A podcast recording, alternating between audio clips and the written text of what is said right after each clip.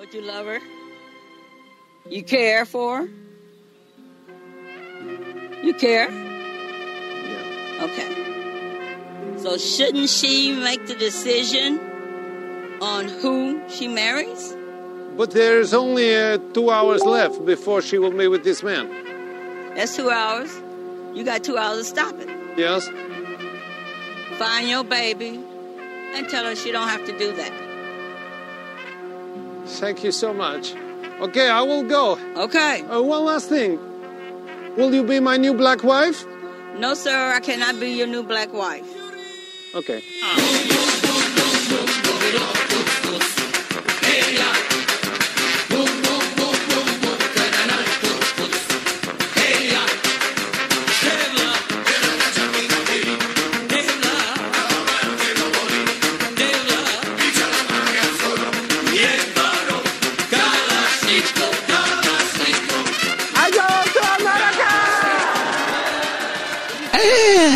Welcome, welcome, welcome, welcome, welcome to uh, Best of Order Presents See It or Skip It, as today we're talking about Borat number two, uh, Borat two subsequent movie film, I think is the title. My name is Ian.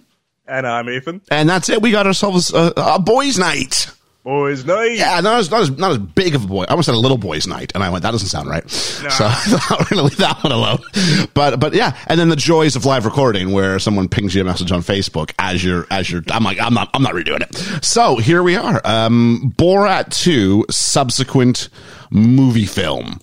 Um, and to be honest with you, I mean, I don't know what your situation is. I mean, I was stunned, Ethan. Stunned. I couldn't even told you that Borat two was up for a Golden Globe, let alone then it came across the wire of it at one, and I was absolutely floored. Um, had you seen this, Ethan, before um, before the, the Golden Globe win was announced? Yeah, I saw it the uh, the day it came out. My friends and I were like making a joke about it, um, about oh yeah, we'll watch the first one the night before and then watch the second one the day after, because we just thought it'd be it was a weird time capsule of twenty twenty. And we finished it and went, huh, this might get a Golden Globe because there's no nothing else. And lo and yeah. behold, it did. It's. Oh, stagger oh, not staggering. It was just such a surprise for me. It wasn't something I looked yeah. at and went awards award bait. It wasn't that sort of a thing. And of course we know Sacha Baron Cohen, um, who who also won for Best Actor for this, um, made some announcements about the uh, or made some some comments about the lack of black representation on the Hollywood Foreign Press, um, which like you have to enter your film into these award ceremonies. Like, they don't just pick you. You have to enter. So it was, it was a little bit odd. I'm going, did you not know this before you entered it? Or or or what, or what's the dealio here, Mister Sacha Baron Cohen? I, I agree with his statement. We absolutely definitely need more representation in the Hollywood Foreign Press, and just more representation in the film industry, sort of, you know, want to be in the room where it happened kind of concept. You know, we, we need we need a variety of voices in those places. Um, it just struck me as a little bit of a of a surprise when when when that occurred. If, it, if it's an institution you didn't believe in, then then why on earth would you submit your film? I think it's one of those things that he's trying to get a platform. Sacha Baron Cohen surprised because he ends up he's actually like a very openly like political person, which very much. What so. I was, yeah, I never would have. I never guessed that before because of like all his other films. But then getting older, I've actually seen him be a lot more vocal and like and, in the know about it. And maybe this is the quagmire of Sacha Baron Cohen, is the idea that he plays these characters. I'm thinking all the way back to Ali G, yeah. which was misogynistic, which was in many cases slut-shamey, um, which which had uh, uh, how much can you excuse by going, no, no, no, it's my character, I'm doing a satire. That If if I may, that only works if the audience is aware what you're doing is a satire.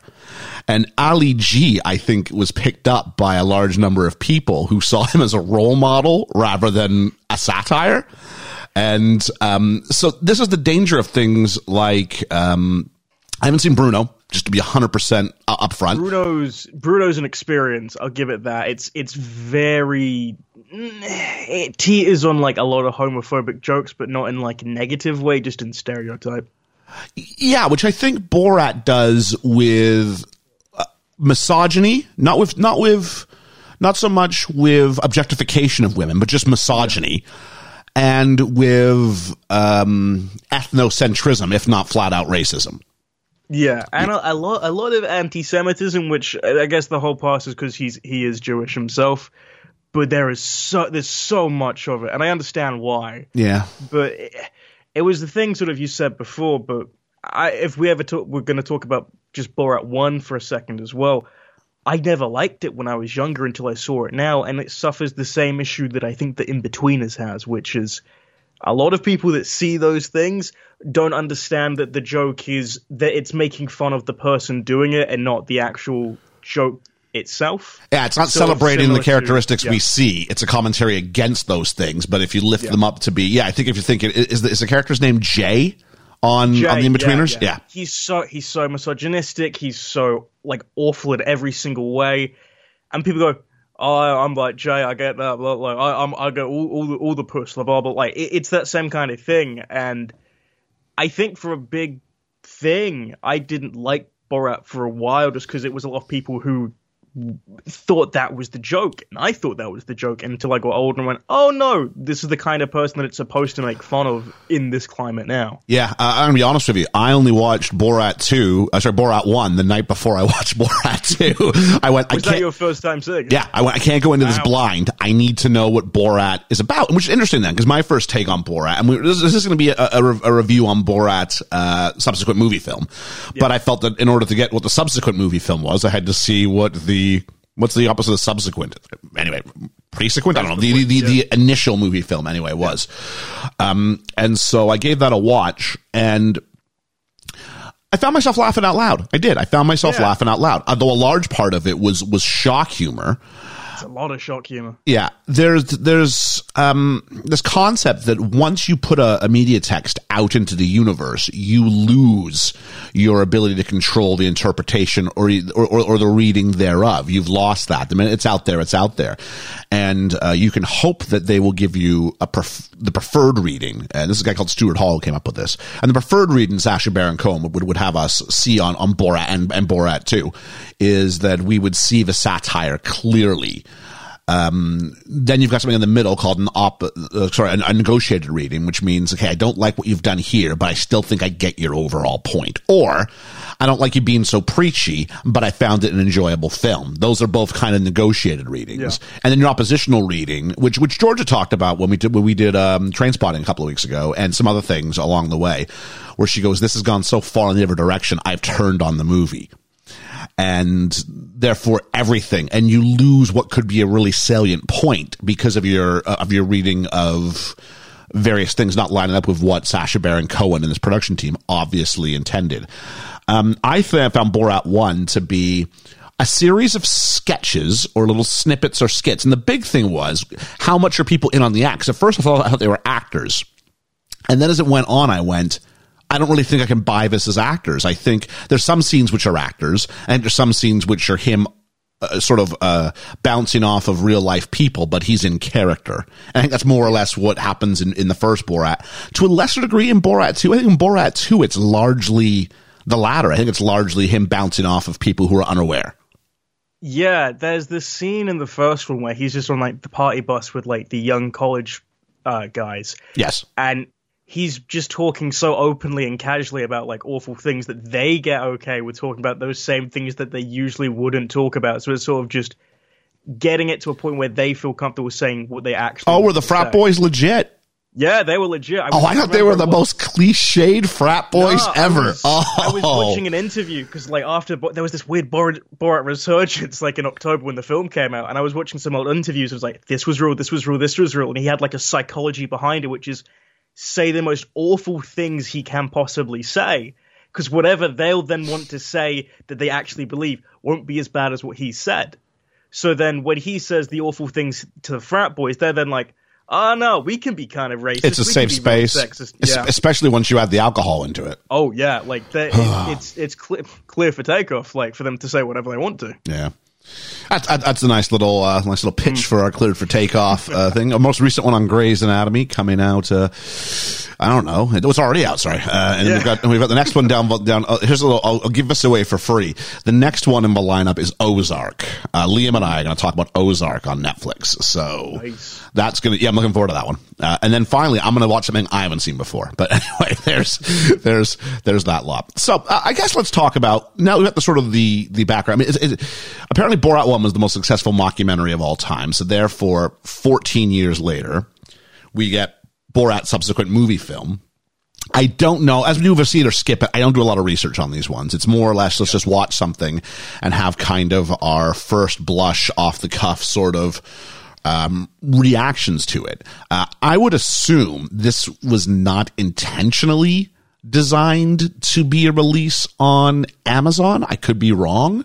No, this was supposed to come out in cinemas um because they started filming this at the beginning and then COVID happened, so they, they they rewrote the entire plot halfway through. Yeah, it felt like they had to pivot pretty hard at one point. Yeah, uh, which I think was interesting because it is it's just it is a time capsule of the year and a half, yeah. Which I thought was great, especially for what Borat was supposed to be for that for that film. Yeah, and you're off and you're having mass gatherings, you're doing this, you're doing that, and then the streets are just empty. And when he said, why are the streets empty? And I'm thinking through all the reasons in my head, mm. and not one of them was COVID. Well, that was the reason I was interested in this film, because the trailer came out, and I watched the trailer, and I went, okay, cool. Because I thought it was just like, it was a political thing about the presidential election, and then halfway through it goes into COVID. I'm like, oh, okay, now I want to see this because this is the best combination ever during like the anti-mask period of America that they were just going through when the trailer came out. So what we're going to do here over the next um, roughly hour is we're going to give you guys first the spoiler-free version of our review of Borat. We'll talk about things that we liked, things we didn't like in a spoiler-free context, and then sort of say, you know, we'll give you our verdict, whether we would see it or whether we would skip it. And then um, after, the, we'll have a little spoiler break. And then afterwards, uh, then everything's fair game. And we're going to talk about everything. So if you've seen the whole thing, or maybe you want to listen to the first half, go watch it and then engage with us more in the second half. All those things are good. So those are the rules by which Ethan and I always try to, it seems to be me and you a lot on the see it or skip it. Yeah. And I think we're always doing the dance of how much can I say or how much can I not say? And some films are really easy. Uh, One Night in Miami, for instance, was a really easy one I found yeah. to talk about. Tenet, without not. Tenet was impossible. It's so weird. I was like, when you said that just now for the spoilers, like there are that many spoilers in Borat two. Oh, there are a couple spoilers in Borat. There's a couple of spoilers. It's such a weird thing to say. Yeah. So um, let's maybe talk about what we liked about Borat. Uh, about Borat two. I'm sitting here looking at the poster because I've got the IMDb page up just yeah. for actor names. And I've, I've seen this poster here with, with, with Sacha Baron Cohen, and he's adopting the mankini, uh, thing that he had from the first one, but rather than this yellow huggy thing, it's, it's, it's, it's a mask, and it's oh, wear mask, that. Save life. And, uh, very, very funny, very irreverent, very topical. I think it's, yeah. and I think one of the things I do like is the idea that this felt like a film of twenty nineteen, twenty twenty. This felt like it's yeah. still applicable to me here and now. And therefore, uh, his finger is on the pulse. I know there was, um, and this is not just in the case of COVID, uh, there's conversations about republicanism and Donald Trump and other big news items or big faces of the day. There was uh conversation about Jeffrey Epstein. There was conversation about Mike Pence. And so these are situations that, uh, oh, about giant rallies.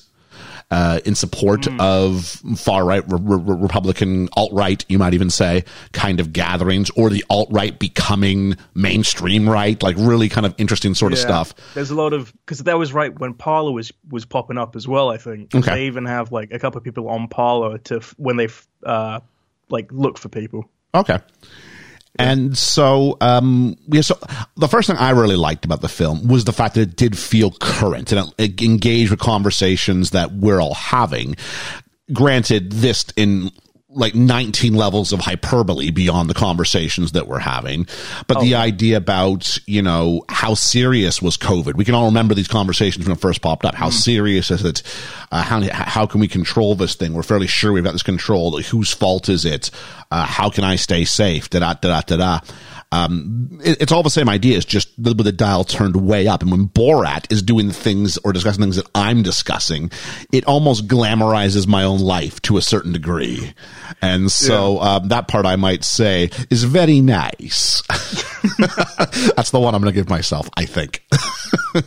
It it was it was interesting because I, I enjoyed this whole. There are a lot of callbacks that made sense for like why they're doing this now, and like the whole I don't because this is explained in the trailer because it's the first title of the film, which is just they're trying to get to America to sell Borat's daughter off to, to Mike Pence. Yes, and that's their, that's their whole sort of first reason to get to America. Because and I love that. This is because Borat disgraced Kazakhstan with the first yeah. film.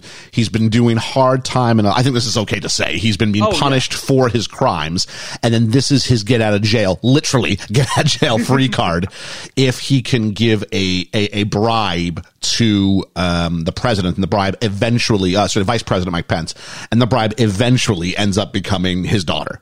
And that is sort of the the the goal for the film. Is how can we make this happen? Yeah, which I thought was was a good. It's it's a very Borat thing because it was the first one is just in the first one it's just to get to Pamela Anderson, I think. Well, and in this one it's eventually, well, yeah, yeah, that becomes the thing, yeah. yeah. Which I thought was was because it made it very topical in a way, and like it was never just oh he's bad for this, but they they then show like different reasons as to why. If I'd say, I think the second one yeah. is helped by the sense it's got a sharper focus on number one. Number one's a yeah. bit broad, especially yeah. before the Pamela side plot or plot. I don't even know which one to describe it as because it goes a long time before it introduces the Pamela Anderson sort of mm. sort of thing. But it's just kind of a series of sketches, and then they go, okay, maybe we should do this. This one had a bit more of a focus from the off, which I appreciated. So as far as that went, I was good with it. Also, I was good with the young lady who played uh, Borat's daughter, who was Maria Bakalova, who's Bulgarian. Yeah, I thought, yeah, I thought she was.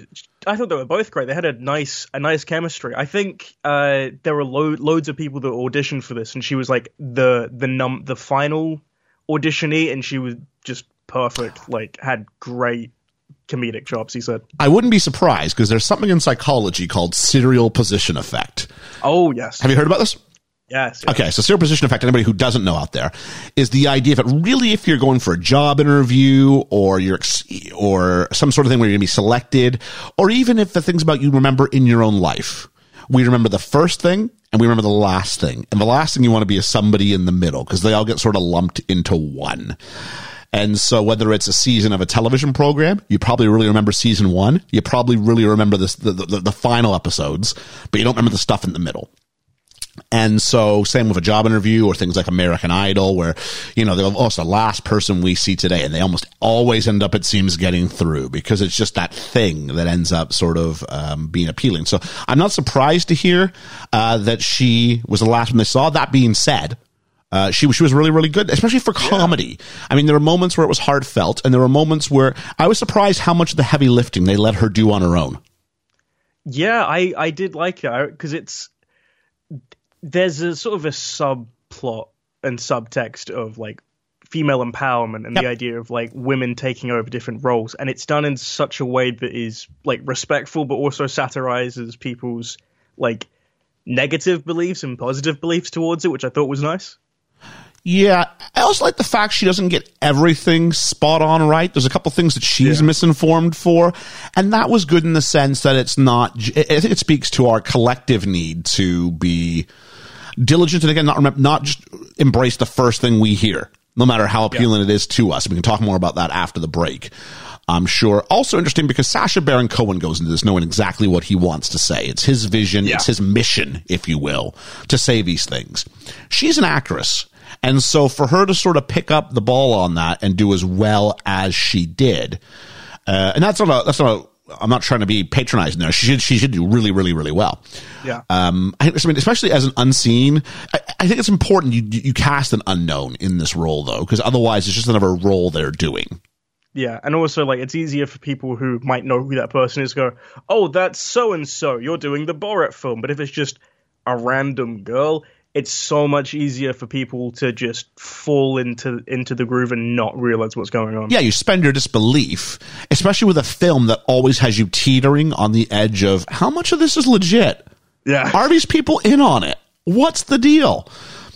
And so, um, but I, I think I have to say, I mean, Sacha Baron Cohen is, I have a really hard time with Sacha Baron Cohen overall as an actor. I don't really ever rate him that highly. Uh, I thought he was tremendous in um, Les Miserables. Yeah. Uh, maybe it's just his choices. Uh, I thought he was really, really good in this, for especially when you hear some of the stories about the fact that he was with certain people for days and days and days and yeah, doesn't yeah. and doesn't break character.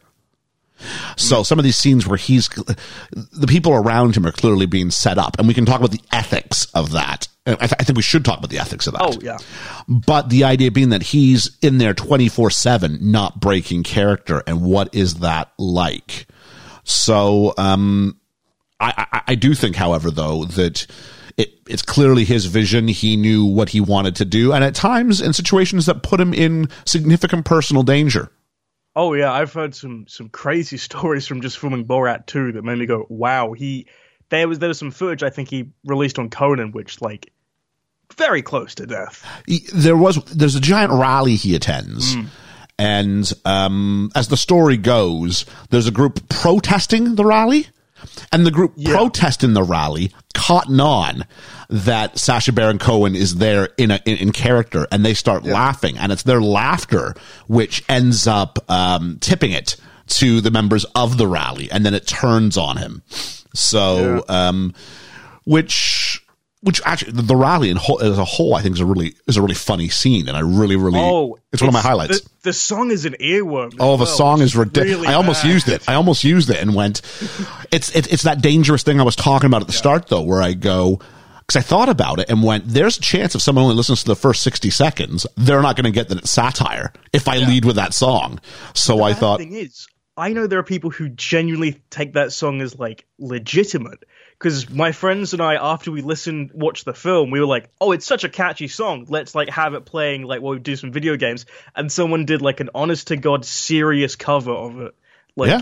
proper. It was, like, American Man, ninety-eight. And it's just, oh, cool. Like, they genuinely believe that. Yeah, this is the this is the hard part about satire. I remember I was at university once, and we were reading something called A Modest Proposal by Jonathan Swift, and it's it's clearly a piece of satire. Mm. And I'm sitting there with university, like this is like a second year course. This isn't like your first. I don't think it's first year. I'm sure it's a second year course. And so theoretically, this should be only history majors in the room. And yeah. the the the premise of the I'm probably the only podcast who's bringing Jonathan Swift and A Modest Proposal into Borat two. But um, the theory is that he says that I've got a solution on what we should do to save, because he's writing to the Irish people. He said, let's sell our babies to the English for food, because after all, a good baby weighs about this much, and it'll help feed the English at the same time. It'll, it'll take away some of the burdens on our population, and the English have been eating the Irish for years. Why not get some money out of it? And the professor just assigned the reading, and I'm sitting there in class for about twenty minutes as people are just like railing about how inappropriate this pamphlet is. And finally, I couldn't help my, I couldn't, I raised my hand. I saw the prof and went like, I said, this is satire, right? And he went, that's it. But it took twenty minutes of people in university, people who you look around, you think, if you're in university, you must be intelligent. I'm here to say they ain't.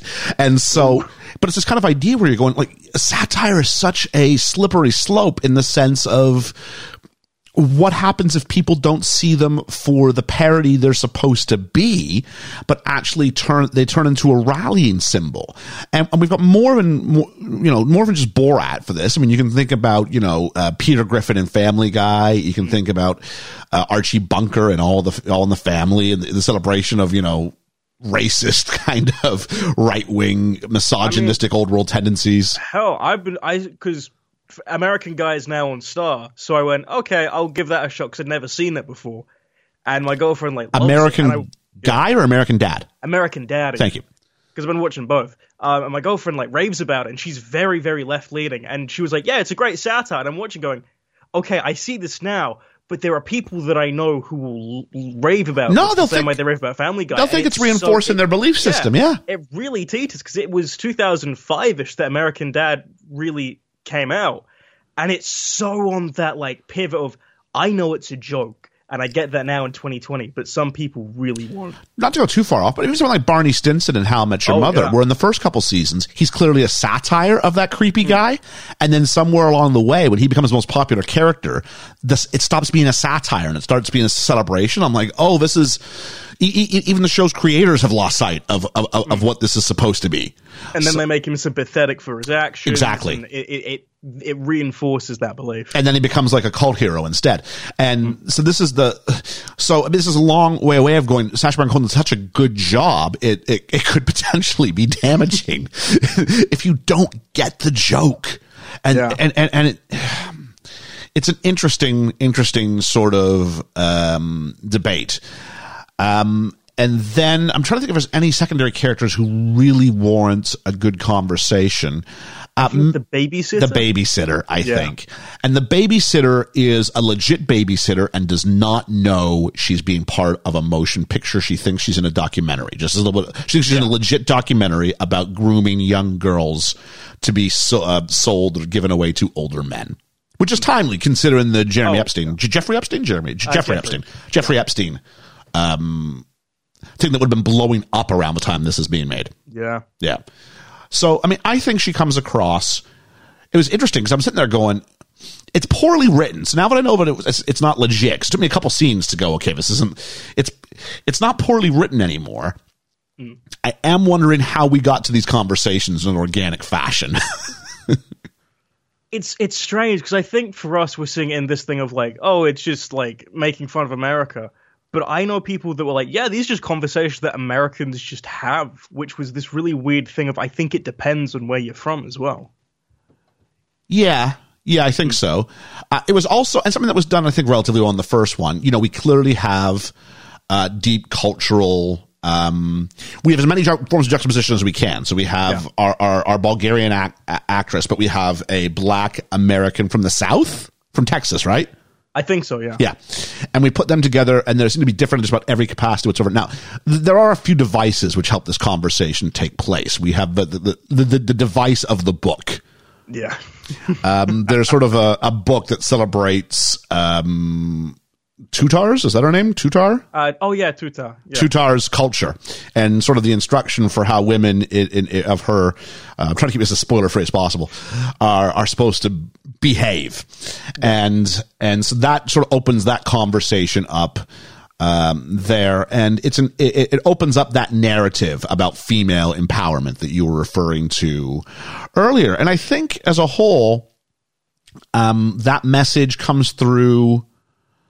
I think that ends up being kind of the overarching story at, at the end of this is, is, you know, Tutar sort of breaking free of her cultural shackles and finding empowerment, um, and acceptance.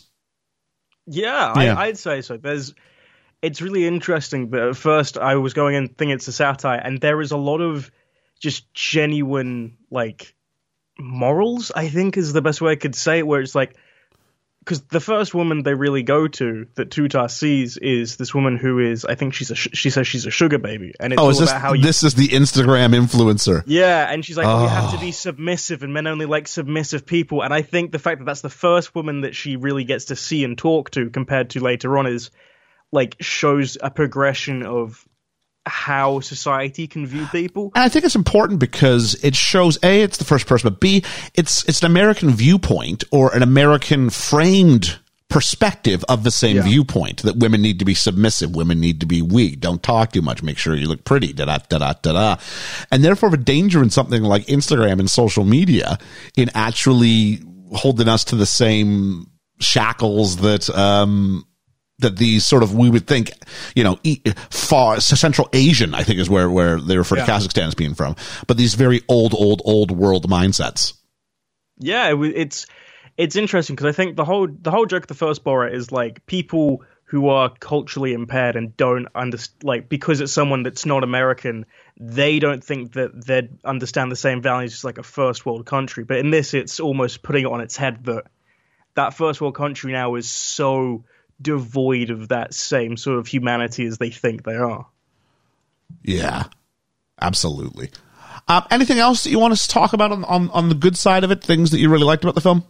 Mm, nothing that I can't get into spoiler country okay. about. Then let's do the the things that weren't so hot that we can do spoiler free. I'll start in the sense that this movie, despite being an hour and a half, this movie overstays its welcome. It goes on way too long. Yeah, there's there is a point where it becomes a film yeah. instead of a documentary, and that was the only bit where it does trail off. And I'd actually argue that's where Tutar sort of becomes more involved in the storyline and starts kind of exploring. It's weird because they want the reaction of her going places and having people react. They want those cutaways to those yeah. awkward things that she says. But in the same breath, it tries to be a film at the same time. And it just feels like it. I think it's the problem when you have like almost sketch based comedy in the first half is you can actually, it feels like you've been watching a lot longer than you have. Yeah, it, it teases on this. I think the best way to describe it is Eric Andre, where like a good part, uh, part of Eric Andre is an interview with the celebrity that doesn't know that this is like about to go balls to the walls. So it's like someone like Jack Black, and then all of a sudden they get like a naked intern out and shoot him and make him like do a cage match. And Jack Black's like, oh, okay, this is where this is going. And then they just change it to, oh, we're in public. We're going to now like confuse people in like a green man suit. But it teases into that thing of, part of it becomes scripted and becomes a story, which is what Borat two does, yeah. but it doesn't do it as seamlessly. No, it gets to be, I mean, even bits, and we played a little bit of a clip at the end from the big um, face-off between Borat and the babysitter. And it's just, it, it sort of works on the context of the, of, of the plot they're trying to create, but in the same breath, it doesn't because it's kind of chunky and clunky, and you're like, okay, we're back. Okay, why is this? Now, the form of a mockumentary allows voiceovers to guide us in this direction, but I didn't feel it still uh, got there in the end. I guess we talked about some of the bad, the bits where I'm going, um, I'm not sure all the jokes hit, and I'm sure, I think as a result, there's a lot of misogynistic, a lot, a lot of anti-Semitic. And, oh yeah, that's the one thing I'll talk about in a second. Oh, just, just, there's, there's a lot of that. And yeah. oh, one joke, two joke becomes fun. And I'm sorry, I get the, miso- I, I get the whole female empowerment storyline, and, and I fully support that. It was the same joke told to me over and over and over and over and over again for an hour and a half. Yeah. In many ways. I'm like, I, I, I get it. Here's some misinformation about women or about what they're supposed to be allowed to do or capable of doing, but it was just over and over and over and over and over again. And at some point, there's a law of diminishing returns where I'm going, yeah, I, I've, I've heard this one before.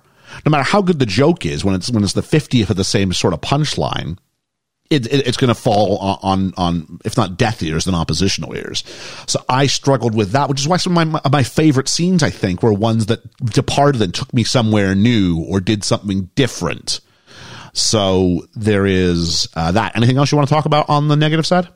Uh, not that I can talk about without spoilers as well. Okay, so I think we're time for our judgment then. I think it's time for a see it or skip it. I will bring up at this point, Liam was supposed to be joining us for this, and he just said, he he said, I don't have anything really good I can say about this film. So I'm going to say that, I'm going to guess that Liam's a skip it on the see it, skip it scale. I'd, I'd guess that. Yeah. Uh, Ethan, I, I can guess, I guess, where you're going to go, but go ahead and give your... Yeah, I'm going to say skip it. I think even if you don't enjoy it, it's an interesting time capsule for what last year was. And even then, it's it's interesting to see people's reactions to how everything happened. Do you know that you said skip it? Did I? Yeah, you did. I meant see it. Oh, no. I just thought, because you were skipping, I was, I kind of went, oh, because I was surprised. Yeah. And then you gave me all this justification about this film, and I'm like, no, I don't see it. I am so torn on this one about what to do. I'm going to argue it's a see it, and it's because the last five minutes saves the film.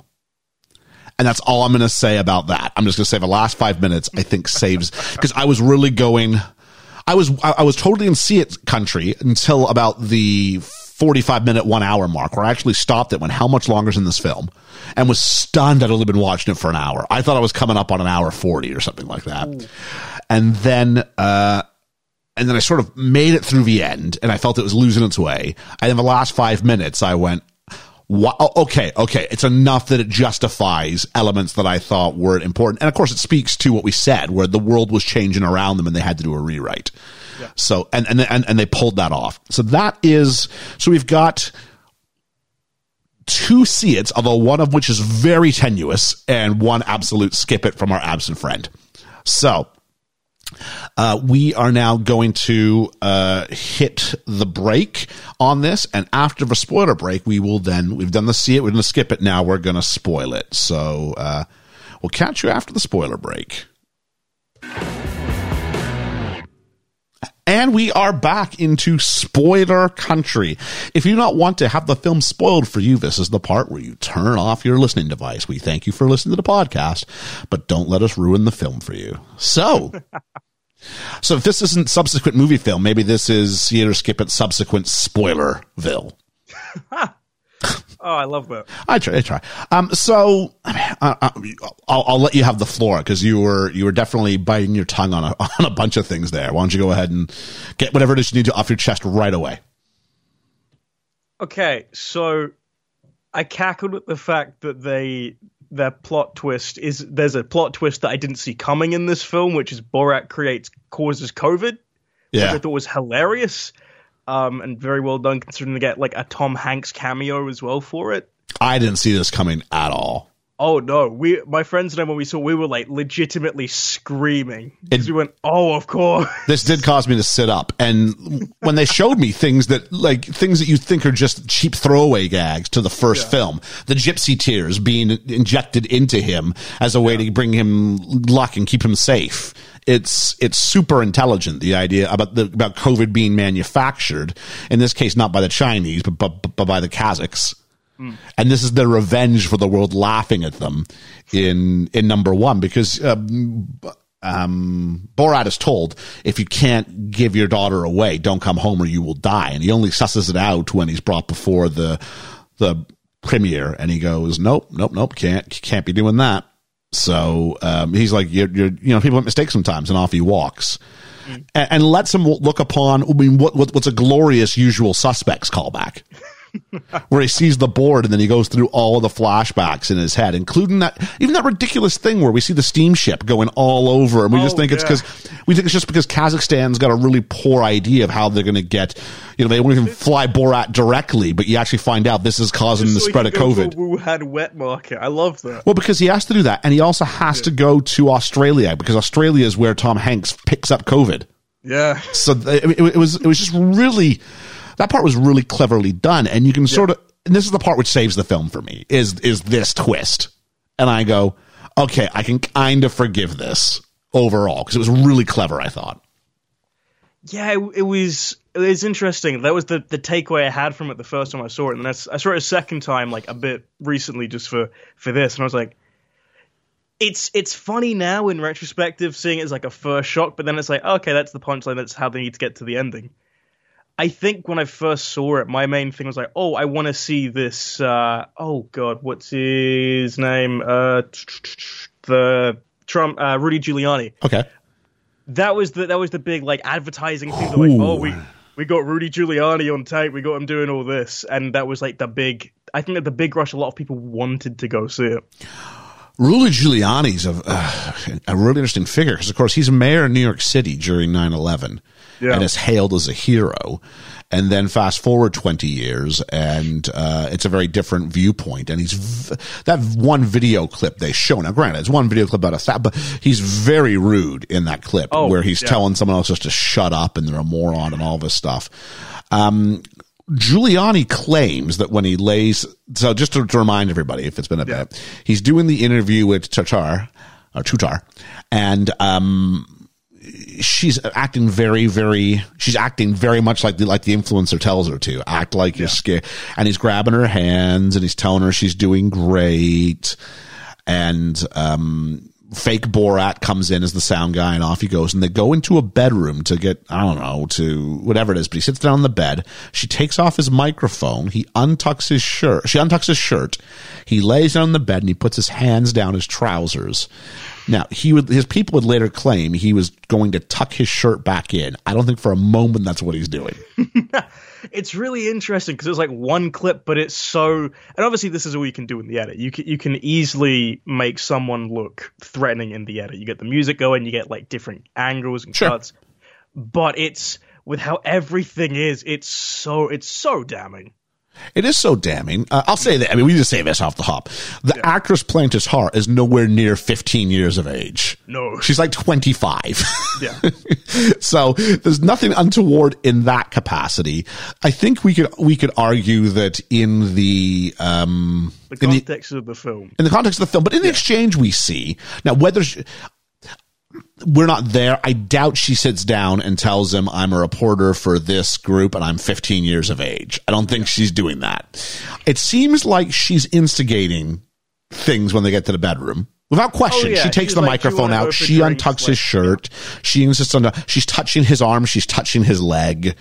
Um, I don't know if Giuliani's married. Um, apparently, I think he is. Okay, apparently he's had yeah. scandals before. So, you know, I, I, I, worst you're going to say, or best, I don't know, you're going to say he's he's about to engage in extramarital relations. Yeah. Okay. With someone who he just met, and, you know, take that for whatever it's um, worth, I suppose. Uh, it is damning, though. It is the idea oh, of yeah. gotcha. Is what this is. This is a gotcha moment. And I think for the audience ends up being the great payoff, because we did see the Mike Pence attempt earlier, which actually they they, they weren't going to get within one hundred yards of of Mike Pence. Oh, I love that Mike Pence thing. Oh, do you? Yeah, when he when he come when he comes into the thing just with uh, was it the Trump suit, that that whole thing at the R N C was really really interesting, because when it first happened, all the photos kept popping up on Twitter, like the guy in the K K K suit, and someone was like, oh, look, there's a K K K member at the R N C. This is what what you see. And then I see the film, and I go, oh, it's yeah. just Sacha Baron Cohen. It's, it's so like an episode of some stunt, oh, my God, I can't believe they're doing this television yeah. show, mixed in with the narrative of a film. It, it's such a weird juxtaposition. Um... And I mean, the R N C, it was a funny bit. The bit with the K K K robe was a funny bit. The fact that, I mean, and here are the messages, right? No one challenges the guy in the K K K robe yeah. as he walks through. People I think look. It's the punchline as well. He's like, oh, it's okay. I'm just Stephen Miller. Yeah. People look. Uh, can you, do you want to give some context on that? See, I always get them con- uh, confused up with uh, Steven Crowder as well. But Stephen Miller, as far as I'm aware, I'm just going to do a quick Google to make sure I'm right. Yeah, he uh, is like a, a, a Republican political uh, person. Okay, uh, he, I think he was he was part of the, the White House director of uh, speech writing to Trump. Oh, okay. Uh, at the beginning of his uh, like his, his first term. And obviously, the insinuation is that at the very least he's got um, white supremacist overtones, I suppose. Yeah, okay. uh, from what uh, the articles are. A saying that I'm looking at now. All right, excellent. Um, but just the idea that we have these cutaways and no one's willing to challenge. They might look uncomfortable, but no one's like slapping on the back and saying, ha ha, welcome.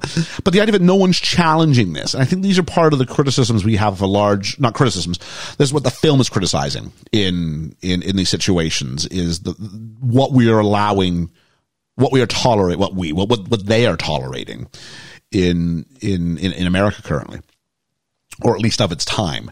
And is that part of the reason why you end up with Trump? And Sacha Baron Cohen said he wanted to, he had to get this film out before the election because he wanted it to have an impact, which is why the last message on, on it is vote. Yeah. Yeah. So I think there's that. Um, I did appreciate uh, some, I, some, for my money, the best example, the best scene where someone's just riffing off people. It's gotta be that scene at the, at the outdoor rally. Oh, yeah. Because you've got all these uh, alt-right guys, and like the number of like semi-automatic weapons they've just happened to got in their hands. There's one guy that like straight up does like a Nazi salute. Oh, there's more than point. there's more than one yeah. guy. If you look at the song, at various points, there's three or four people who rather oh, than God. rather than raise their hand like straight up, like like who wants that? And you'd go, who wants ice cream? And you'd go, yeah, I want ice cream. And you sort of put your hand up in kind of like a crooked motion where it kind of makes like a. I'm actually doing it on camera as we currently sit, but to, to, to sort of respond in a yes no question by just lifting your arm straight up in a Nazi salute. I'm like, that is. It was it was such a shock. And the irony is, um, because there's these lines, you know, um, you know, journalist, journalist, what you gonna do? And the first one is to infect them all with the Wuhan flu. Yeah. And then it's chop them up like the Saudis do. And then what is it? Gas them like the Germans used to do. Something like that, yeah. And as they do that, the guy's like, or do you, so he's like, do you want to do the bit about the Saudis or do you want to do the Germans? And when it's the Germans, the one guy like says, yes, I want, that's the one I want, but he does a Nazi salute in his way to indicate that that's the one he wants to do. It was, it was so strange, oh. like surreal to see it, like not shocking, but just that they were able to get that on tape and no one like even cared they were filmed doing it. No, I mean, there are a few people who, who this is where the penny finally dropped for me. And I went, yeah. some of this can't be real because some of them have got the blurred out faces, which means they couldn't get mm-hmm. consent to, to, to release the footage.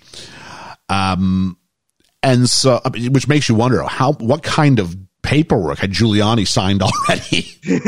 Because they shot stuff that had Donald Trump and Donald Trump Junior in it that had to be cut. Yeah. Yeah, I, I know that much. Whether it wasn't good enough or it brings down the tone or it's, whatever the situation is. I mean, especially if you got Donald Trump, like how bad does that footage have to be to not use it?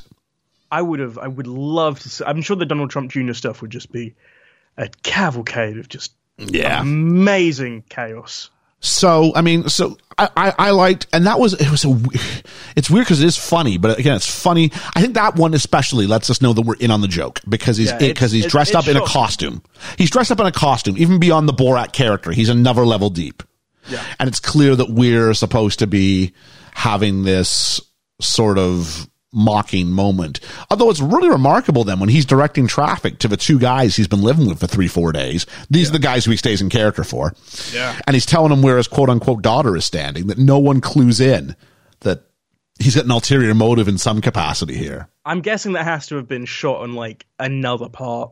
Like it, it's, I'm sure there are points where they filmed oh. somewhere else to give that illusion for, for the story, but I don't know, because he's on the mm. same platform with the same band. It's mm. he's not going back there because this is where the riot basically happens. Oh yeah, there's a thing where he had to. They hired a private ambulance to get out of there, and he's literally holding the door shut himself as people oh, are trying to like break in. Yeah, yeah, yeah. So, and that's the danger. Like if you've acted a certain way and you're like, get him.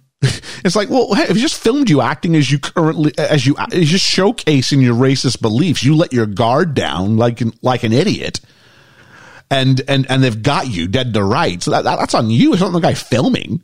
Oh, yeah. I, that's why I think it's just it's so amazing that he's able to just bring that out of people. Yeah. Um, so was that. I mean, what are some other ones? We've got we haven't talked all about Tutar. And so um, I think the big one that jumps out to me. Oh, there's a couple. I mean, I think one is the bit where I mean, it's funny, but geez, is it dark.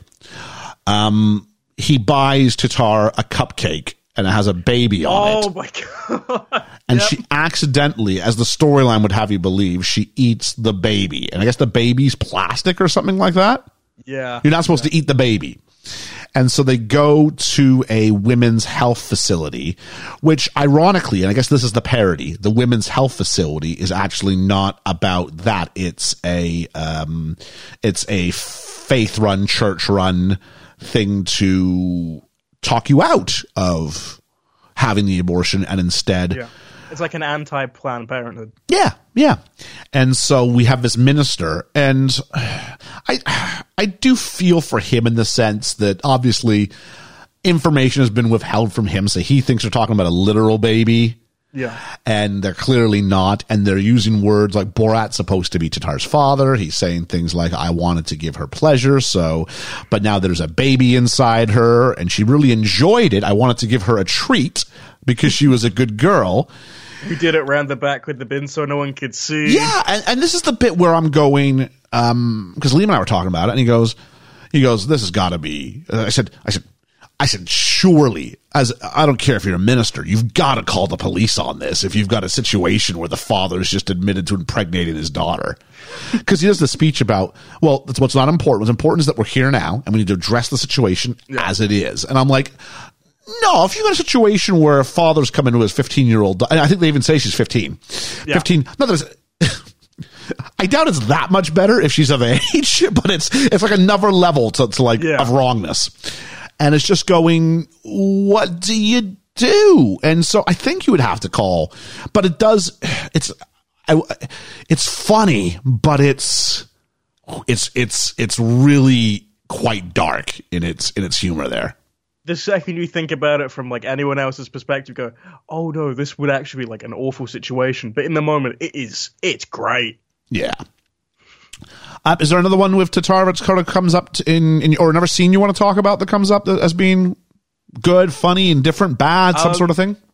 I think when Tatar goes to the to the women's conference that's what I and had. sort of like gets to experience her first sort of how do I word this for like a P G way, uh, a, a pleasure event. Let's let's say that she goes to the toilet and, and relieves herself. In because a before this, she's had a conversation with the babysitter where her book has fallen out, and the book suggests that her vagina has teeth, and that if she were to dare um, masturbate, then um, the teeth would eat her, would would cause her physical harm. And it's of course it's so over the top, but but it speaks to, I guess, this idea of what we do with feminine sexuality versus male sexuality, and who's allowed yeah. to. Because you know Borat, he's all about sexy time, and and that's and and a big part of the first one is actually about a masturbatory scene, you know, over over a magazine or a booklet.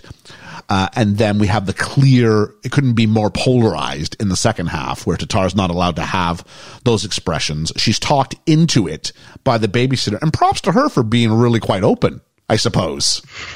Oh, yeah, and she's like, oh, yeah, I do it all the time. Sacha right. Baron Cohen called her the moral compass of the film. But they only paid her like five grand or something like this for the film. Yeah. yeah. And then it was only because someone started, like, I think it was a GoFundMe for it, it was, it was, she got like a hundred grand or something. It was a pastor at her church, actually.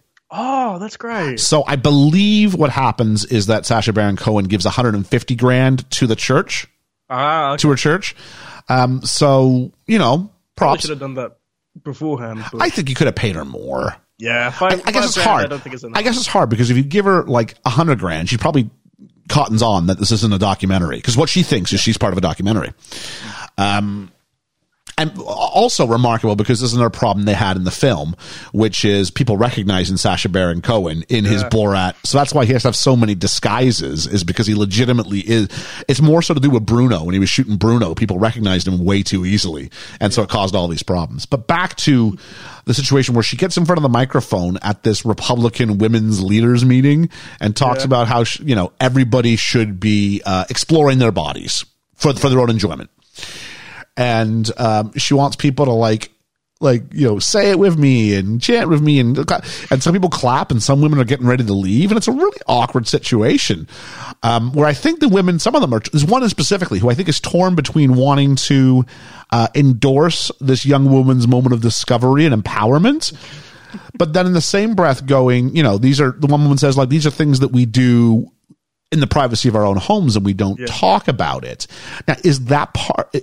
Is she being leg- what's the preferred reading? Is it that what she says is correct and we should all, but we should just all be really, really quiet about it? Or is it, or is the message that we should all just be really open about it? At which point there becomes, I, I don't, is this a commentary on what's on, on not censoring yourself? I don't know what it is.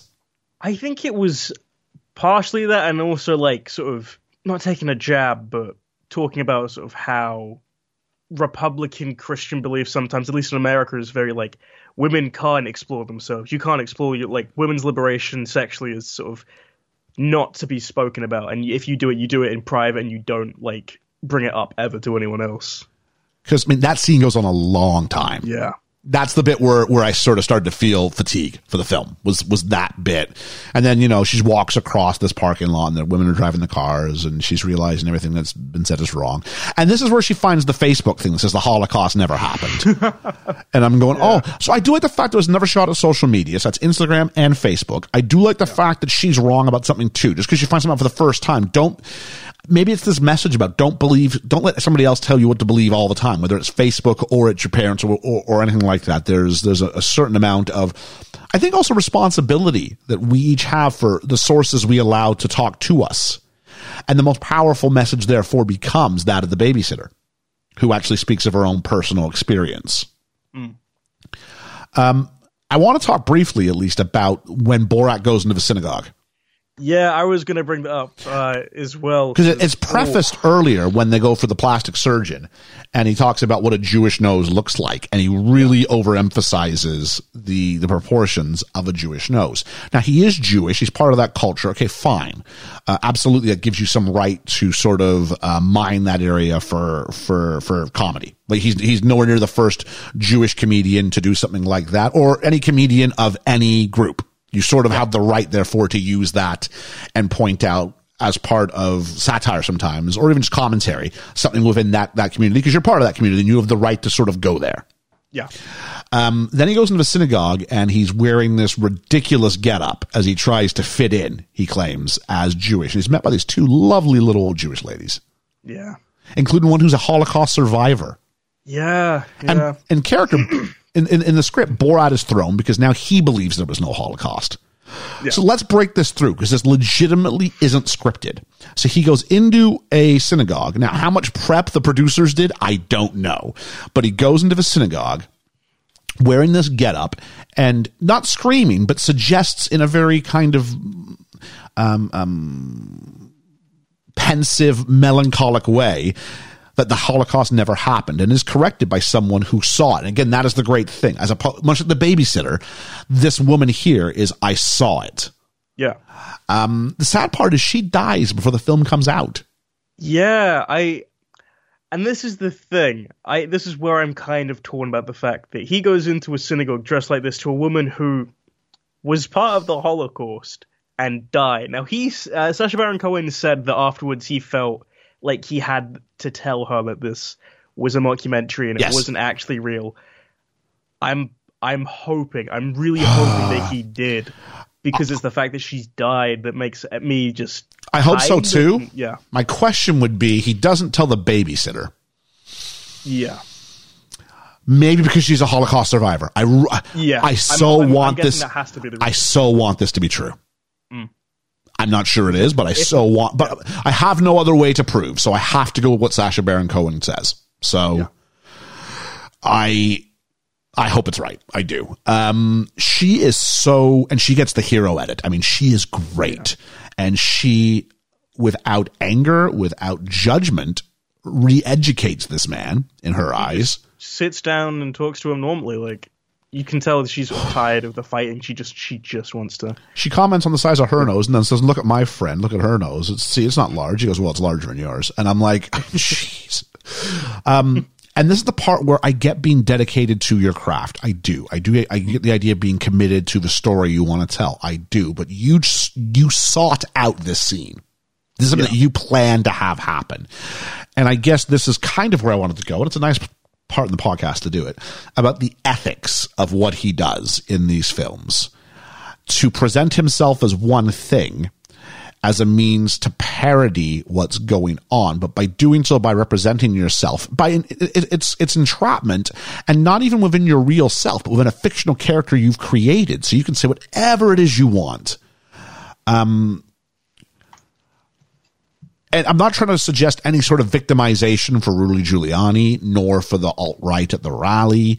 Um, but individuals, almost like back to Borat one, the three frat guys on the on on the bus, or um, these two little ladies here, or um, the the the plastic surgeon. Oh, the woman who like oh, who yeah. like decorates the cake with this anti-Semitic message, because if someone's willing to pay you for something, you just go ahead. Hey, it's his words, not mine, but I'll be the act which does it. From what I heard, apparently that was the same bakery that had the whole controversy about like the uh, they wouldn't sell, they wouldn't make a bake a gay cake. As far as I'm aware, that's if that's that true, bakery. Then that's awesome, and I totally yeah. take back what I said. They deserve every bit of that. Jeez, can you, Matt, for all these faces to appear on screen, like how, how airtight are these waivers they're signing? You know what I mean? They, They they have to be. I remember he did a show in two thousand seventeen, I think, called This Is America. Okay. Or uh, Who Is Who Is America, something like that. And uh, Sacha Baron Cohen has all these di- different people. He's like, one's like an Israeli like terrorist kind of caricature, at least to the eyes of the American people. There's one that's like a very big fat Republican Texan man. And it's like he goes to see like Bernie Sanders. And he's like, well, if you go to give the the the one the ninety-nine percent, put them in the one percent, you got one hundred percent in the one percent. And like it's just to, to get a rise out of them. And like even yeah. then, the waivers apparently for that, Bernie Sanders was saying, was like so tight that he couldn't talk about it for ages. And like wow. it's different because it's Bernie Sanders, but even like the normal people, it's just like yeah. Um, I'm trying to, even those two guys he ends up with for a while, and he's spent yeah. three days with, and we get a whole bunch of stuff, and they seem to find to like him. But some of the rhetoric that they come out with, the idea that Democrats are trying to Eat to steal, well, yeah, but trying to yeah. steal our country, and they want to destroy yeah. America. And I've got some friends in the States, and I I see this rhetoric pop up on Facebook and things like yeah. that, and I'm going, it, it, this notion that somehow like. You say the biggest lie possible, and we see it in mass in the rally. We see it kind of working to its fullest extent there. Yeah. But this idea that you believe these polarizing, this is my team, this is your team, and the team who's opposite me must be morally evil, and they want to destroy America, and they want – I don't really – It's but it's a snapshot into that mindset. You get yourself in an echo chamber, and you can put out the most obscure things – not obscure, uh, the most reprehensible things. And so at one point, Borat says, because they say, unfortunately, there's things I'd like to, the, one of the guys says, there's things I'd like to do to them, but they're considered illegal. And they've unfortunately got the same rights as, as you and me. And Borat says, I think they should have less rights than me. And he goes, yeah, me too. And I'm like, this is, but if we, if what you love about America is these, these, these ideals that are so often, uh, presented as the backbone of America. I mean, individual freedom and liberty supposed to be first among them. Yeah. And it's not just that, it's just for people who think and act like you. Well, there's even that line where it's like, oh, do you think uh, the, the COVID is more dangerous than the Democrats? It's like, oh, no, the Democrats. Democrats are more dangerous yeah. than COVID.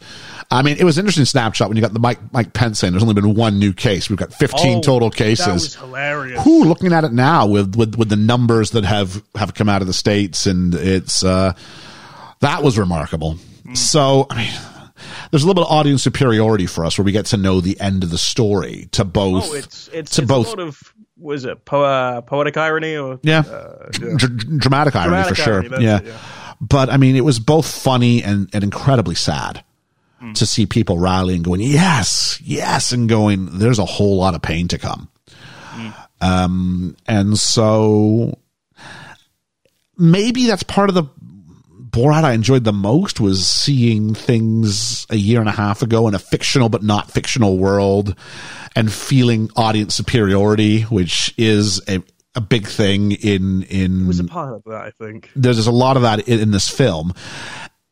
And so I'm going to argue that's not the message either. I think that's where a lot of the humor comes from. So the two dangerous things is you're either so far, um, in the dark that you look at the character of Borat and you start celebrating that, which we talked about already. Yeah. The second misreading is to feel so smug and superior. You don't feel that this actually applies to you, your life, or who's in the middle, which I don't think that's Sacha Baron Cohen. I think he wants you to laugh, but I think he wants you to think. And I don't think that's his message either, is just to view this as just comedy. I think there's obviously a middle ground where he wants you to laugh, but he wants you to, to act, which is why you get that final message of vote. In his own eyes, I think this is his do the right thing. I think he thinks this is his sort of yeah. call to call to action. I think he's he was like, I think this is what what I want to to try and help save the election, which is like commendable. But I don't think it would be Borat that would do it. But no, nor nor, nor do I think it's yeah. Borat who did it. Oh, no. I, I I I I refuse to believe that there's another world where Borat two doesn't come out and it means that like the election was different. Yeah, yeah, yeah. Somehow this isn't like like Sacha Baron Cohen's Bill and Ted moment where he like saves humanity. That'd be great. Um, and so uh, they asked him about doing a third film, and he went. A he went. I don't think there's a reason for it. But there'd have to be a reason for it. And secondly, he said he's never been in more physical danger than he has been filming this, uh, filming this film. On two occasions, he wore bulletproof vests and all oh, sorts of stuff. God. Yeah, so it's just a matter of going, I'm not going to go here uh, again, probably. And I don't think we need a third Borat film. I'm not sure we needed this. Oh, I'm sure we needed the first one. but but I think it's the idea that if you do another one, then it's just it's another Borat film. Yeah, it stops being like sort of uh, showcase and a snapshot of like America at a time of a lot of civil unrest. Because the first time, the first part was like after nine eleven, and when when there was a lot of like anti-Muslim rhetoric, and it was very, again, sort of very heavily Republican in like the belief of yep. my country first, all this, and it, it it's that same thing of it's at that peak. It's reached that peak more than the first Borat, where it's like, okay, now it's now it's a big snapshot of America at a very, very bad time. Yeah. Um, and if you keep doing it, it loses that message and becomes just another media property. Yeah. Oh, it's the new Borat film. It's not as good as the old stuff, and it becomes instead that. Yeah. So I think that should be um, the end of it. I would, I would sort of hope. Let's just uh, maybe, uh, um, which which moment, which scene, which thing, what made you laugh the most? Oh God, I don't. I'll tell you what, I'll go with mine, and yeah. it might give you some time to think. Yeah. Um, for me, it was the, I think, was it called the fertility dance? Oh my God, I forgot oh. about that. Yeah, and Where it was she's great, like having her period. Yeah, and it's another yeah. one of those, another one of those taboos that we're going to throw apart. The idea that we dress these girls in, uh, in these very cotillion-esque kind. Is cotillion the right word? Um, but in yeah. these very old South kind of traditions about a debutante ball, and the fathers are dancing with their daughters, and this idealized weird Th- thing about the the daughter on the edge of um physical maturity, uh of sexuality, and then we pair them with her father in this very innocent thing, uh, and and then she says that she's on her period, and they go, well, let's do the dance of fertility of Kazakhstan, and it's just a chance to um and it's good because this the dance is so wacky, it's everybody clapping and gets their attention. And then uh, she reveals um, her her bloody sort of status, if you will, and it, it completely creeps and freaks everybody out. And it's this last taboo, I guess, that why is this? Now, you know, I don't think anyone's, I don't think he's suggesting to showcase it on this level, but the idea to go like this shouldn't be. Obviously, it's exaggerated for great effect. At the end, she sort of lays down, her dress is fully hiked up, and she's almost doing like a Generation X kind of, you know, gesture towards t- yeah. t- towards a crotch. But I think in the idea of the of, of of the old South in all of its kind of um idealized way, to put that in the middle of it, I thought was quite funny. And this is the part where I'm still like, yeah, dad and daughter road trip across America, funny film. So that was me. I uh I was thinking about it now. I absolutely ad- loved the there's a recurring joke where Borat goes like a fax machine. Uh, I did. I, I meant to talk about him. Yeah. And, and he goes to talk back to the president of Kazakhstan. It's like, uh, just send sup. And he just sends that as like the fax, and they wait like five minutes and gets back sup. Yeah. And the, a, the guy's I, handwriting is atrocious, but you got to wonder like what number are they punching in here? Cause I don't think it's Kazakhstan. I, so And they got like this great letterhead and all this sort of stuff. And he makes the guy read it to him. You will be execute. Well, that's not very good. And then he's like, yeah, I guess we're going to sell my daughter. And gives him like a high five. Oh. I, I love how like just unaware and unconcerned all the people are. Even like the guy when they're trying to bite the cage for the daughter is like, oh, how many women can this fit? He's like, oh, maybe I'm like three or four women. Yeah. Yeah. So uh, IMDb ranked this. It's currently at six point seven, which is which is quite low, actually, especially for a film that's won a Golden Globe for best uh, best picture, even if it is the musical or comedy. Um, I think with something as um, something as critical of American society as it is, I think that's going to have an effect on this. The critics went eighty-five percent. Maybe this is more of a critical darling than it is an, an audience crowd pleaser. I'd be very curious what the reaction would have been had it made it to cinemas. I don't think it would have been, I don't, well, I don't think many people have seen it as much. I wouldn't have paid money to see it in the cinema just because this isn't like a this. This is a film that definitely makes more sense being straight to streaming. Yeah, yeah. Especially considering what the content of the film ended up being. It's mm. it's, it's perfect for it. Um, this is a much more critical film than the first one. Am I right? Oh, extremely. Yeah. Okay. And therefore, that could have been difficult because I think you would have felt less like you were in on the joke, because there was nothing in the first one that was explicitly anti-American per se or anti-Republican per se. It was just, let's put Borat in weird situations in the first one. It's it's weird looking back at it now. Like it it's definitely more because I was looking at some reviews just now that were like one star on IMDb, because there's a slew of them. It's like, oh, it's it's ve- this isn't the Borough I know. It's very woke and P C and everything, which it's not. It's not very P C. Like a lot of those scenes on P C. Yeah, it's. Um, I'd argue it's not even that. Wo- What's the woke part? The fact that women should be treated as equals to men. Like yeah, that's the, the I, I, I guess. The big push is when she says, "You love me the same, maybe as as as your sons," and he goes, "No, more." And that's the big yeah. sort of end result. Yeah. But Lauren's like, oh, it's so political. It's not the same Borat as before, like all this. But even the first Borat is very, it's critical of American values in the sense of it criticizes people of privilege who don't understand different cultures outside of America. But it wasn't as on the nose as this. I think it's because it's, it's very, it's, it's very, it's very uh, like not anti, well, it's, it's anti-Trump in the way that they, they show, they always like make fun of him. They call him McDonald Trump and like all of this kind of stuff. I think it's very, because it's, it could be seen as political in the same way that when he makes fun of Bush in the first one, it's, it doesn't have that same following, I feel. I'll, t- I'll tell you what, uh, I appreciated the fact that he didn't go super hard in, into Trump on this one. Uh, that, because that's the danger with Trump, is you blame everything on Trump. Yeah. And then he's not indicative of a larger problem. It's just the Trump problem. Well, this isn't really the Trump problem. This is sort of a, a commentary on an oppressive far right. Yeah. That, that, that limits its citizens and its, forget citizens, just celebrates, it limits people. In, in, in this cavalcade of ways. And so by, by going after Pence and Giuliani and just other sort of, you know, the, the rally and things along that line, it sort of spreads it to its grassroots situation.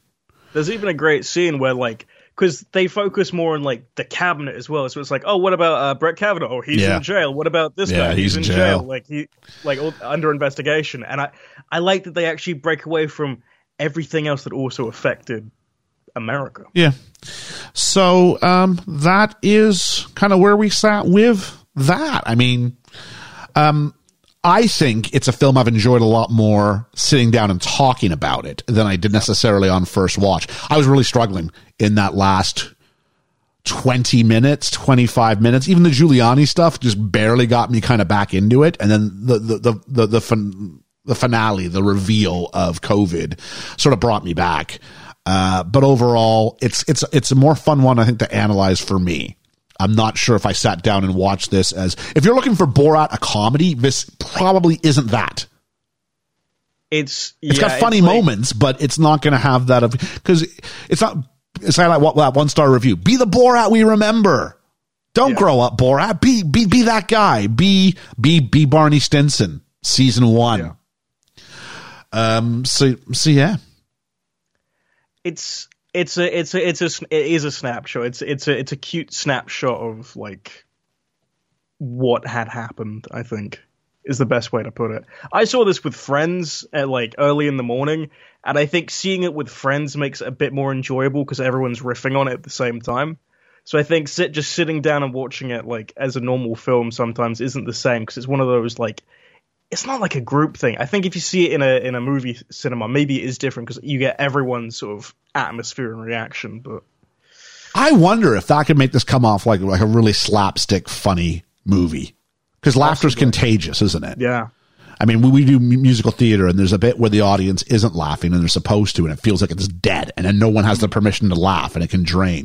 But there's other audiences you get where people laugh early, and they get the idea it's okay to laugh, and it's it's so easy. I wonder what happens in a in a, in a cinema viewing rather than uh, due to the, the nature of, of its streaming release. What happens then? Because it becomes a much more small group or even private kind of. Because in a theater, you can't sit down to the person next to you and go, "What do you make of this?" Not too far. Like you can't do that in a yeah. theater. It's like I can't believe I'm saying this. Like with Avengers: Infinity War, that experience is what makes that that film by the end. But with Borat, it's sort of like. I see it with a couple friends. We laugh a bit and we hear each other laughing on the call. But even then, it's sort of like gut, gut laughs the entire time. Yeah. Because also we can pause and just go like, when when the juice scene happened, we paused and went, okay, what's going on? Yeah. You you can't do that in, in the cinema. No, absolutely can't. Uh, people get mad at you, I think, if we do that. So that's what we thought about Borat's subsequent movie film. I'm just going to throw a couple of quick promo out and go. This is released on Friday the twelfth. We are just a couple days away from recording on Best Film Ever Feed our anniversary show. So everybody will know about this by the time this this hits. Our one-year anniversary show where we're going back to Back to the Future. Back to the Future Part two will be the film du jour, and we will go ahead and tackle that. And Ethan, why don't you come and join us for that one? That would be great to sort of, if you've got the time oh, in your yeah. schedule. That'll, that'll be fun. We'll, oh, we'll, yeah, of course. We'll, we'll, we'll get the whole gang there for that one, and we'll talk about kind of the year that uh, was a little bit in, uh, and we'll talk about, it just felt like Back to the Future two was the, was the right film for our one-year anniversary, because we started with number one. Let's move on to number two, and maybe go back and, much like Marty McFly, take a little bit of a, of a look back at the way we were the first time around. Jeez, I can only imagine what the sound quality is going to be like when I go back and listen to number one. I, I listened to the Dark Knight one a while ago for some reason. I can't remember why. And I was like, oh, wow, it just sounded... I know I listened to the Frozen one before we did Frozen oh, okay. two. And I was yeah. like, wow, that's so different. Is it really? Yeah. Yeah, it's a bunch of things. I mean, I think when we did the first one, I mean, I'll not talk too much because we're going to give away what's going to happen on on the anniversary. I remember being so nervous and hitting the mic and not really knowing. We didn't have a format figured out. I had some notes on a film, but I didn't know how we were going to work around it. And then to this, we're clearly now we've, we've kind of got the way that things the way that things go. So definitely worth a go on that. And if you are out there and you have any ideas about things that are that are out recently, uh, that are obviously available on on, on a streaming platform, that seems to work best because the theaters, the cinemas are shut. Uh, uh, if you got something that you're like, hey, you guys should try this for a seat or skip it, let us know. You probably have a much greater chance actually right now of influencing that decision than you do if like, a, a, like, because the, the main feed is booked for the next, like, I'm, I kid you not, with the exception of like windows where I'm like, I need to let the panel pick films occasionally. Like we are booked for like a year and a half. So oh, wow. Like I've got my master plan sort of down on an Excel sheet. So, uh, I've got that more or less figured out with some windows for various things. But as far as someone going, hey, you guys should do this, I don't have any room in the schedule for that sort of a thing. Ooh. So because you gotta let people pick their films, so that's what that is. So if you have any ideas about a see it or skip it, that's actually a good chance for us to go ahead and, and have a conversation. So let us know on the socials at Best Film Ever Pod on Instagram, Facebook, and the Twitter. Um outside of that, that's really all I've got for for Borat subsequent movie film. Ethan, anything you want to add to that? I very nice. I, I, I was going to see how long it took me to do that, but oh god! Right towards the end, it was very nice. Um, I, I wish I had. I can't remember anything else besides "very nice" that I could use as sort of a uh, the castle, king in the castle. There was this weird thing, like Borat One for me was this strange sort of cultural thing because I grew up like right when it was the the peak of like humor, and everyone's like, "Oh yeah, my wife, my wife, this," and it was the strange thing of. I'd be at a friend's and somehow you'd, you'd always know someone whose older brother had like a copy that he got from a guy he knew, and you had to watch it real quietly because the parents couldn't find out. And then if you quote, you'd get in like trouble for seeing it. Ah, oh, two thousand six was a weird time for like those jokes. And I'm, I'm kind of sad that my wife has come back. Yeah. Um, so here we are. We'll, we'll, we're going to get out now on this. So, um, thank you for listening to our review of our see it or skip it on Borat subsequent movie film. Uh, I'll just say in closing, anniversary show, what you going to do? Why not download it like we tell you